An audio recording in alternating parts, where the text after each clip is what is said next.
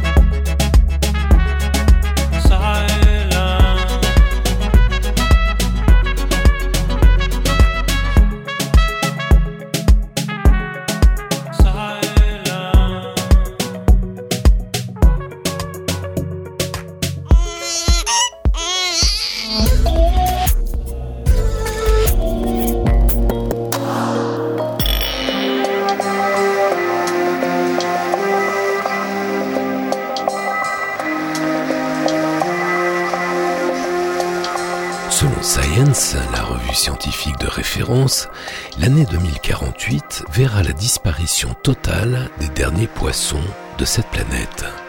À partir de 2048, les mers et les océans du globe seront vides, plus un seul poisson que des déchets. La planète bleue, l'actualité à venir, les musiques du monde de demain. Après des années de blackout imposés par les militaires, on est en train de faire des progrès immenses dans la compréhension du langage d'autres espèces, notamment celui de nos cousins les dauphins. Non que les militaires aient levé le secret défense, mais parce qu'ils sont débordés par les chercheurs, les universitaires, qui disposent aujourd'hui d'une armada de nouveaux outils. Intelligence artificielle, algorithmes et big data, vous allez voir, c'est passionnant. Simultanément, depuis 25 ans, une idée nouvelle se développe, l'antispécisme.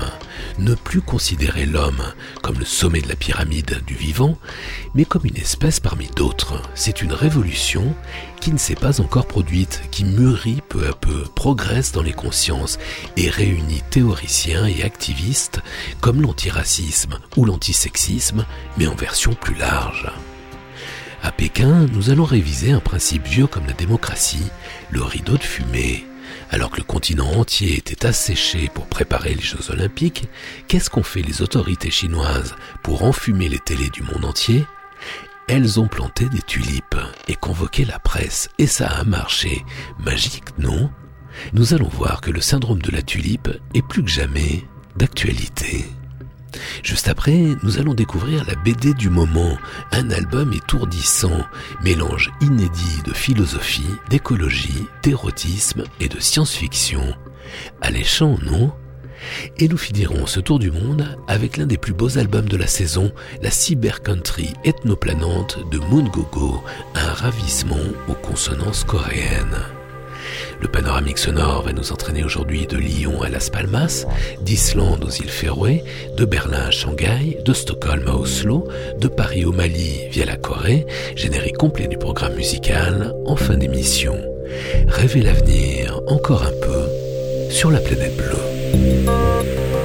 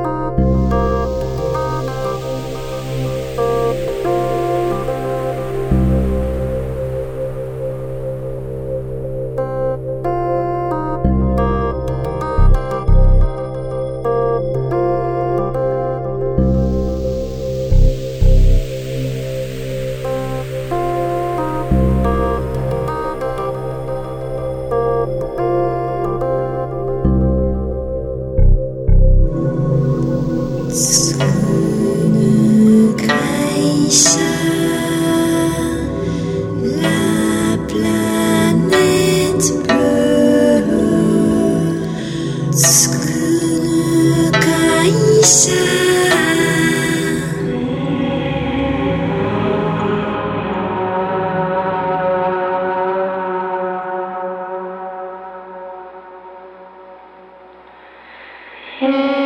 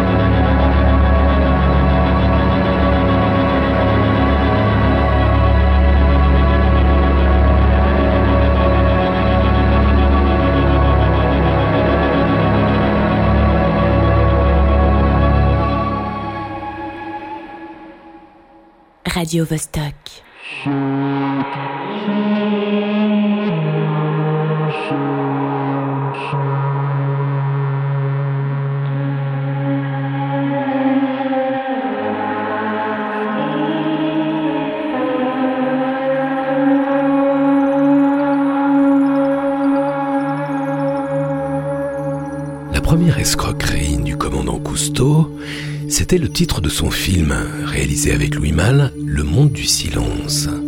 Tout le monde s'est fourvoyé avec ce film qui a décroché la Palme d'Or à Cannes en 1956.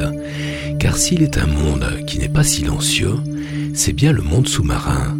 Chant des baleines, cliquetis des cachalots, sifflement des dauphins, raclement d'écrevisses en migration sur les fonds marins. Ça fait maintenant plus de 70 années que des chercheurs essaient de décrypter le langage des cétacés. On les appelle les zoosémioticiens, au croisement de la zoologie et de la dialectologie. Le plus célèbre d'entre eux était le neurophysiologiste américain John Lilly, dont je vous ai souvent parlé ici sur la planète bleue, puisque j'ai eu le privilège d'être l'un des rares journalistes européens à le rencontrer. Mais ces recherches ont été plombées par le sceau du secret défense avant même la fin des années 60. Évidemment, ça n'a pas aidé à leur développement. Mais le secret défense est débordé par les chercheurs, les universitaires, l'intelligence artificielle, les algorithmes et les big data. Grâce à cette nouvelle discipline, la zoosémiotique, les éthologues montrent que les humains ne sont pas les seuls à posséder les substrats neurologiques de la conscience. Ceci sous-tend que nous ne sommes pas les seuls à utiliser un langage évolué, élaboré, d'où cet intérêt depuis des décennies pour une communication interespèce. La difficulté principale ne vient pas du tout de là où on l'imaginait. La difficulté principale vient du fait que dans une espèce donnée, il existe souvent plusieurs dialectes, plusieurs langues, ce qui démultiplie la complexité du travail des éthologues. Compte tenu du nombre d'espèces sur cette planète, nous avons autant de chances de finir par comprendre tous les animaux que d'entrer en contact avec l'ensemble des extraterrestres de l'univers. En outre, nous sommes démunis. La première capacité indispensable pour espérer communiquer avec une autre espèce est peut-être l'humilité, qui n'est pas vraiment la qualité première du primate humain, vous en conviendrez. Nous sommes dans la situation de la linguiste du film Premier Contact de Denis Villeneuve. Non seulement nous ne comprenons rien aux sons émis par les dauphins et les baleines, mais nous n'avons pas la moindre idée de leurs processus mentaux. Pourtant, depuis deux ou trois ans, les choses s'accélèrent grâce à la passion de quelques chercheurs et à la panoplie high-tech dorénavant disponible. Intelligence artificielle, algorithmes et big data moulinent désormais sous la surface. En fait, les intelligences artificielles se comportent comme un étudiant Erasmus en pays étranger. Sans jamais avoir suivi le moindre cours, en immersion complète, elles tâchent d'apprendre la langue des animaux. Des progrès énormes sont faits en Russie, en France, en Suède, au point que d'ici moins de 5 ans, on pourrait commencer à comprendre une partie du langage des dauphins. Chez les baleines à bosse, des chercheurs découvrent, derrière leur langage, multiplexé à leur langage, une façon d'entrer en transe. Et là, c'est très intéressant parce qu'on revient aux intuitions géniales de John Lilly, le chercheur qui apprenait l'anglais aux dauphins, également connu pour avoir inventé le caisson et isolation sensorielle. Lilly considérait que le dauphin est en état de méditation quasi permanent. Si vous voulez en savoir plus, voyez le livre formidable de François Sarano, Le retour de Moby Dick aux éditions Actes Sud.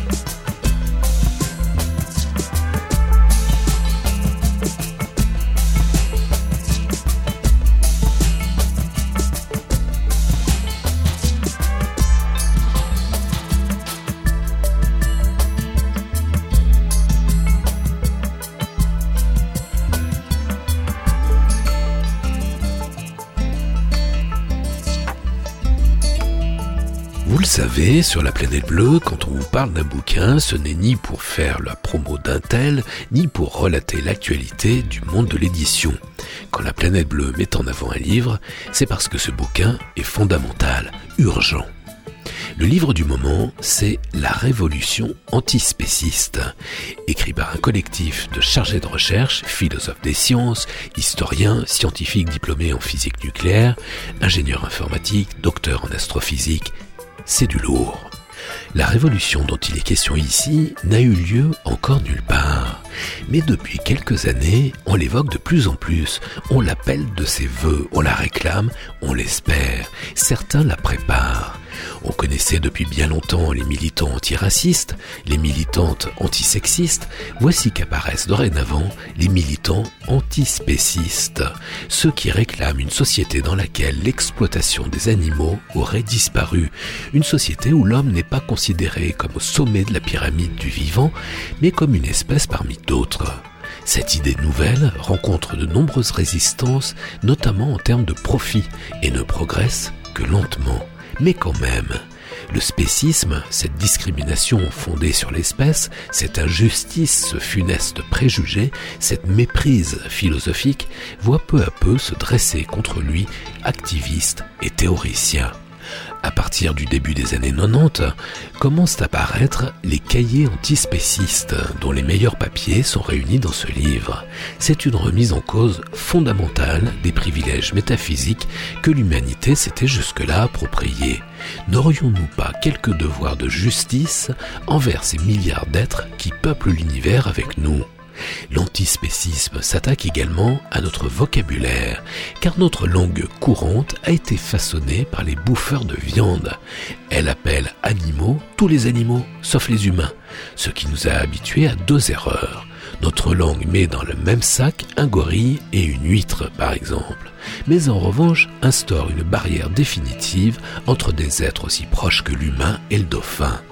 Les activistes de L214 nous rappellent régulièrement que les vies en élevage sont des vies de misère. Chaque année, nous pêchons plus de 1000 milliards de poissons. Leurs morts sont effroyables. Les océans se vident. Notre agriculture ne sert plus à nourrir l'humanité, mais à nourrir les animaux que nous allons manger. Où est l'erreur? La révolution antispéciste, sous la direction d'Yves Bonnardel, Thomas Lepelletier et Pierre Sigler, au PUF.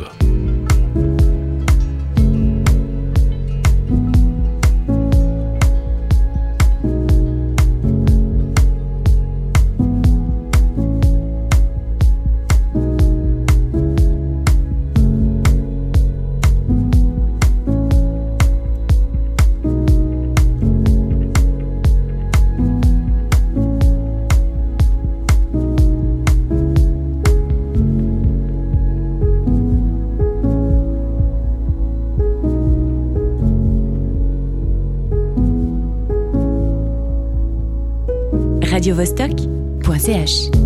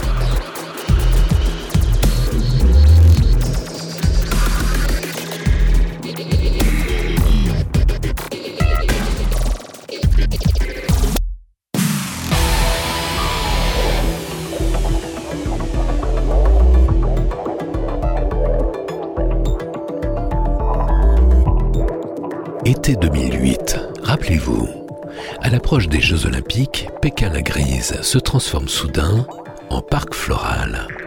Les autorités chinoises mettent le paquet en com et en marketing politique pour profiter au mieux des Jeux. Avant la cérémonie d'ouverture, 60 millions de fleurs olympiques sont plantées le long des avenues de la capitale pour tenter de camoufler aux yeux du monde les poussières de limon, les fumées d'usines, de charbon et de pots d'échappement des centaines de kilomètres d'embouteillage qui congestionnent quotidiennement la mégapole orientale. Des fleurs pour camoufler la pollution et les droits de l'homme bafoués, c'en est pathétique. Pourtant, les autorités chinoises en rajoutent encore. Une forêt olympique de 530 000 arbres adultes surgit de nulle part au nord de la ville. Dans les banlieues, des pépinières géantes ont été construites pour alimenter en fleurs coupées les différentes cérémonies retransmises par les télés du monde entier. Pékin, qui a promis des jeux écolos, embellit de jour en jour. Mais la campagne chinoise, déjà bien pelée, jaunit à vue d'œil, victime d'une sécheresse sans précédent. Avant même l'ouverture des Jeux, 2 millions de Chinois souffraient d'une pénurie d'eau, les nappes phréatiques étaient au plus bas à Pékin et Tianjin, la mégapole voisine. Une situation pour la moins alarmante alors que des experts indépendants estiment à 30% la surconsommation d'eau pendant les JO. Heureusement, le bureau de la propagande dément. Tout est sous contrôle, rassure-toi étranger. Le site aquatique de Chunyi, au nord de la capitale, est un lac de 63 hectares où se déroulent les épreuves d'aviron et de canoë-kayak. Quelques années auparavant, c'était le lit d'une rivière asséchée. Comment ce lac a-t-il été rempli? Mystère. Pour alimenter Pékin en eau, les provinces environnantes sont pompées. Mais ça ne suffit pas. Le fleuve jaune est détourné vers la capitale pendant trois semaines, le temps de prélever 156 millions de mètres cubes. Les dizaines de milliers de paysans du coin, qui tiraient déjà la langue dans leur campagne poussiéreuse, ont évidemment été ravis. En fait, Pékin a asséché le continent. Nouvelle route, nouveaux canaux pour drainer toujours plus d'eau vers les sites olympiques, siphonnant plusieurs rivières au passage. Des lacs disparaissent, des usines ferment, des paysans sont déplacés. Les défenseurs de l'environnement, à l'époque pas bien nombreux, dénoncent le détournement de l'eau potable des provinces pauvres pour assurer le luxe à Pékin. Les pénuries dramatiques se multiplient. Nombre d'experts non officiels ont parlé de ces jeux comme d'un désastre écologique faisant suite au désastre humanitaire qui avait déjà été leur préparation. Pour ceux qui n'oublient pas que la République populaire de Chine reste la première dictature de la planète, Reporters sans frontières édite alors une série de t-shirts évidemment noirs comme la démocratie chinoise, avec les anneaux olympiques remplacés par des bracelets de menottes. Le syndrome de la tulipe, c'est ça, la politique du rideau de fumée. Vous commettez tous les méfaits et vous invitez les médias pour l'inauguration du boulevard Fleury. Les télés du monde entier rappliquent et diffusent les images bucoliques. Les autorités chinoises n'ont évidemment pas inventé cette technique de com imparable, elles l'ont apprise des démocraties occidentales.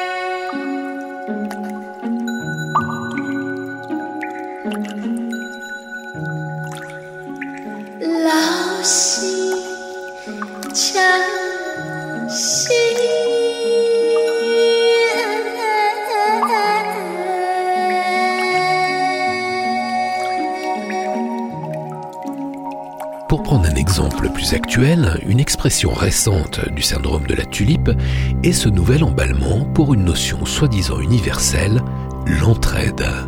Comme si le fait de débusquer ici ou là quelques beaux gestes suffisait à effacer les massacres, la cupidité et la haine globale régissant notre planète. Les discours bienveillants et soporifiques de Mathieu Ricard, Jean-Marie Pelt en son temps, ou de certains scientifiques, pourtant parfois brillants, rejoignent à leur manière la fraîcheur naïve de certains écolos, tels Pierre Rabhi ou la jolie Mélanie Laurent. Faire pousser des radis bio dans son jardin ou sur son balcon va-t-il rendre la vie des paysans chinois meilleure? Et celle des pêcheurs marocains qui n'ont plus aucun poisson à pêcher? Ou des Indiens expulsés par ceux qui fracturent les sous-sols. Tous ces bobos, soi-disant écolos, dont la générosité ne s'aventure guère au-delà de leur nombril, quelle réponse apportent-ils à l'effondrement de la biodiversité? Si la situation n'était si dramatique, ces nouveaux croyants de l'entraide prêteraient à rire. Tout ceci relève en fait de l'escroquerie intellectuelle et ne révèle qu'une relecture contemporaine de principes New Age éculés, une foi inébranlable, mystique en des jours meilleurs. À chacun son doudou, son compagnon imaginaire, la religion, la foi, la croyance, l'écologie, une valeur humaine cachée, somptueuse, quasi magique, à découvrir entre les cellules de carbone. Ben voyons, construire un monde meilleur ça me rappelle La haine, le fameux film de Mathieu Kassovitz. Vous vous rappelez? C'est l'histoire d'un homme qui tombe d'un immeuble de 50 étages. Le mec, au fur et à mesure de sa chute, il se répète sans cesse pour se rassurer. Jusqu'ici, tout va bien. Jusqu'ici, tout va bien. Jusqu'ici, tout va bien.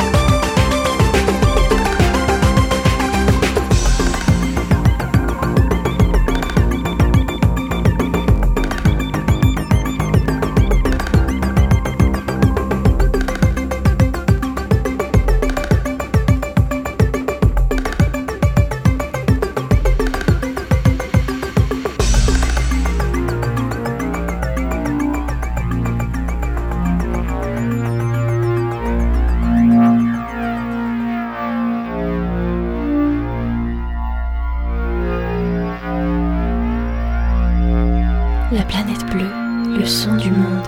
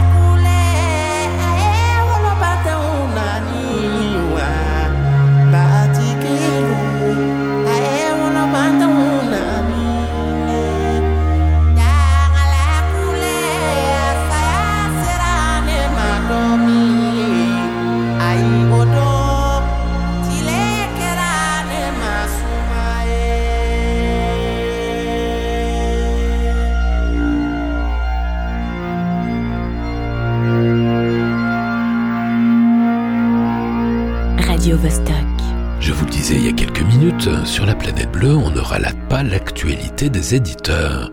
Quand on parle d'un livre, c'est parce qu'il est exceptionnel. Sinon, on n'en parle pas. Dans le secteur de la BD, c'est pareil. Sur la planète bleue, on ne vous signale que les albums extraordinaires. L'album du moment, l'album événement de la saison, c'est Alt Life Joe Falzon et Tom Caden. Une BD étourdissante, un mélange inédit de philosophie, d'écologie, d'érotisme et de science-fiction. Alléchant, non? Il montre ce qu'un roman graphique réussi peut être, un trait d'union entre la littérature et le cinéma.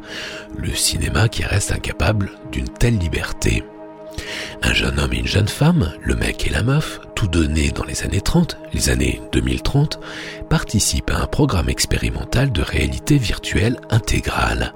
Car il n'est plus question ici de transition énergétique, de transition écologique, mais bel et bien de transition globale. La planète est trop abîmée, en trouver une autre reste délicat, alors on expérimente en urgence le virtuel intégral. Sortir de la nature, devenir de purs esprits, enfin fini le mal de dos et basculer dans les réalités alternatives que chacun dessine à sa guise. Ce nouveau monde n'a d'autre limite que celle de l'imagination, du désir. Alors évidemment, nos jeunes héros, des zéros et des 1, commencent une orgie sexuelle. La meuf s'immerge dans ce torrent sensuel et assouvit tous les fantasmes possibles. Mais pendant qu'elle se murge au sens, le mec, lui, voit sa libido s'effondrer. Sans frustration, que reste-t-il du désir? Sans douleur, que reste-t-il du plaisir? Ce monde algorithmé est certes un peu déstabilisant les premiers temps, mais le mec et la meuf ont l'air de s'y faire finalement, et on va peut-être pouvoir envoyer les autres. 180 pages vertigineuses comme un courant d'air débridé qui pourrait bien vous décoiffer, un dessin naïf qui évoque parfois Möbius, Alt Life, un superbe album de Joseph Falzon et Thomas Caden, passionnant au lombard.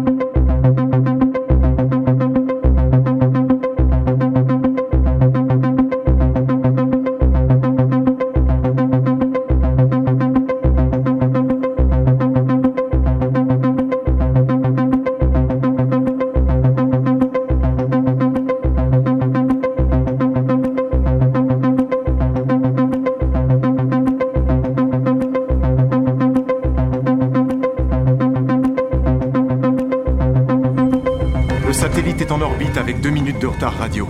Si tout est opérationnel, on devrait recevoir des signaux de nos stations dans peu de temps. Comment pourrez-vous faire évacuer Sean du Séraphim? Des navettes Gamma 7 sont prêtes à partir dès que Sean aura reçu votre message et confirmé l'état du système.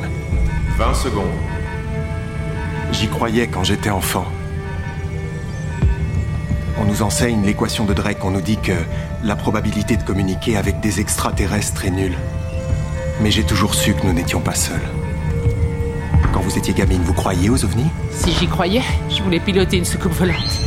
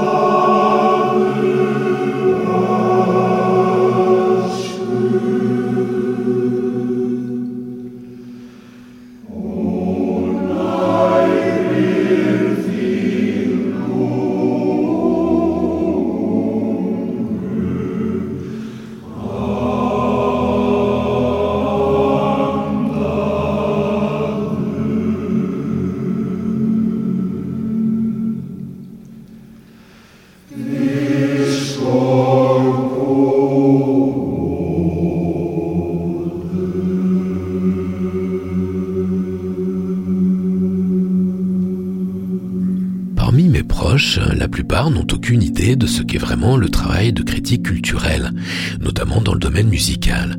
Ils n'ont de cesse de me répéter Ouais, c'est cool ton boulot, tu passes ta vie à écouter des nouveautés du monde entier.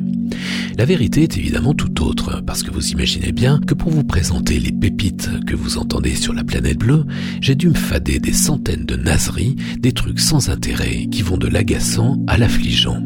Alors quand je découvre une perle, je peux vous dire que c'est jour de fête. La perle que je vais vous présenter maintenant, camarades écouteurs, c'est un truc que j'écoute pour le plaisir en dehors du boulot ces jours-ci. Et ça évidemment, c'est très très bon signe.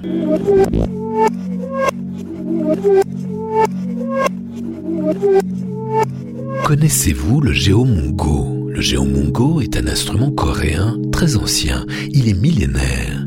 Il fait partie de la famille des instruments traditionnels coréens en bois. Il a six longues cordes, il rappelle un peu le koto japonais, mais avec un son moins clean.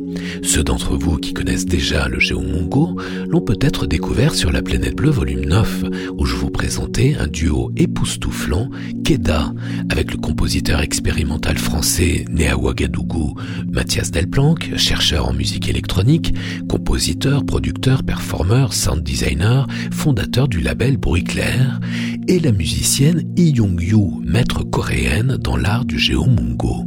Tous deux sont animés d'une démarche qu'on connaît bien sur la planète bleue, un désir insatiable d'innovation, d'expérimentation et de confrontation des sons les plus ancestraux à la recherche numérique dernier cri. Hypnotique, chaleureuse, voyageuse, tour à tour aérienne et méditative, leur musique hybride est un folk imaginaire apatride, impossible à localiser sur la carte du temps. Un son non répertorié, à la fulgurance humble, sereine, à la fois familier et furieusement exotique, simultanément ravissant et passionnant, antédiluvien, quoique discrètement matiné de murmures numériques.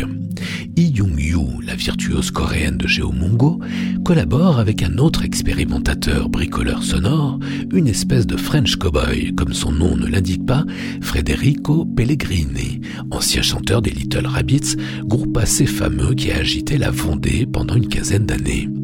Avouez-le, la rencontre entre ce guitariste-chanteur issu de la scène rock française et cette joueuse de Geomungo venue de la scène classique coréenne était plus qu'improbable.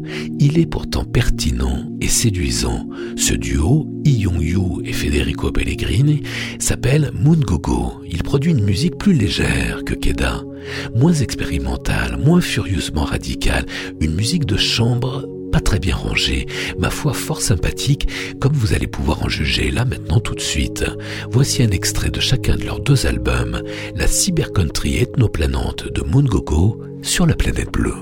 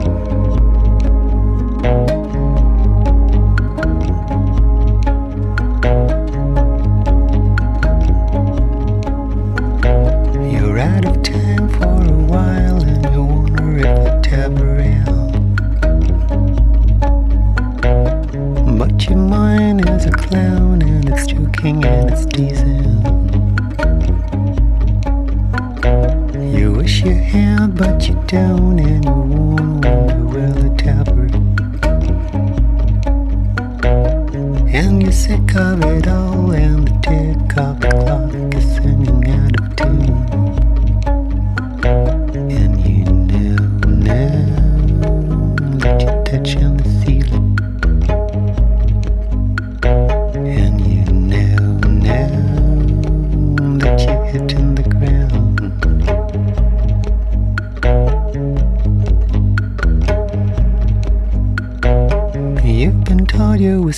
by the skill you got is not even useful. You've been told you were skilled, but the skill you got is not even born. So you dig and you scrub and it hurts and you wonder what you're missing. So you dig and you scrub and the phone isn't question at all.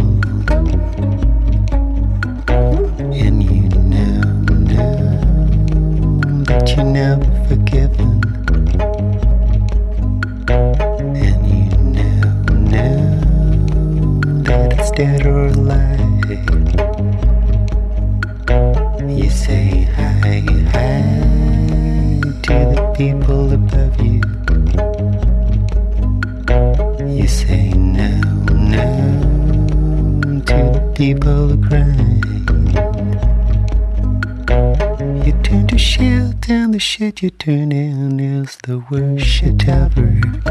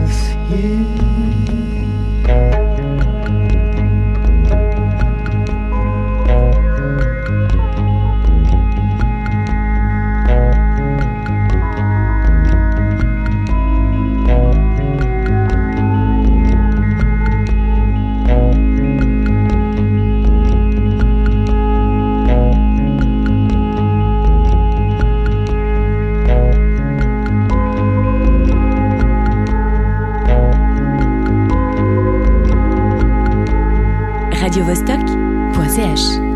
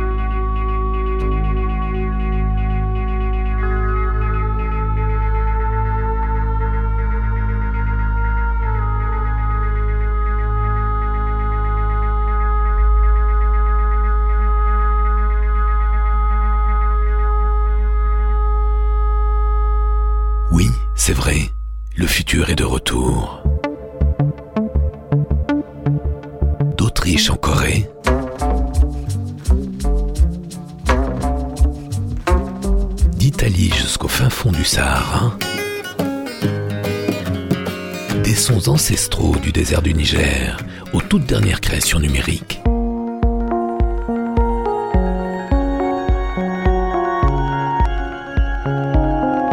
La planète bleue, volume 9.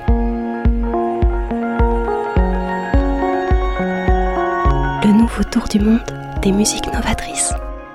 Chez les meilleurs disquaires de la planète. La planète bleue, volume 9.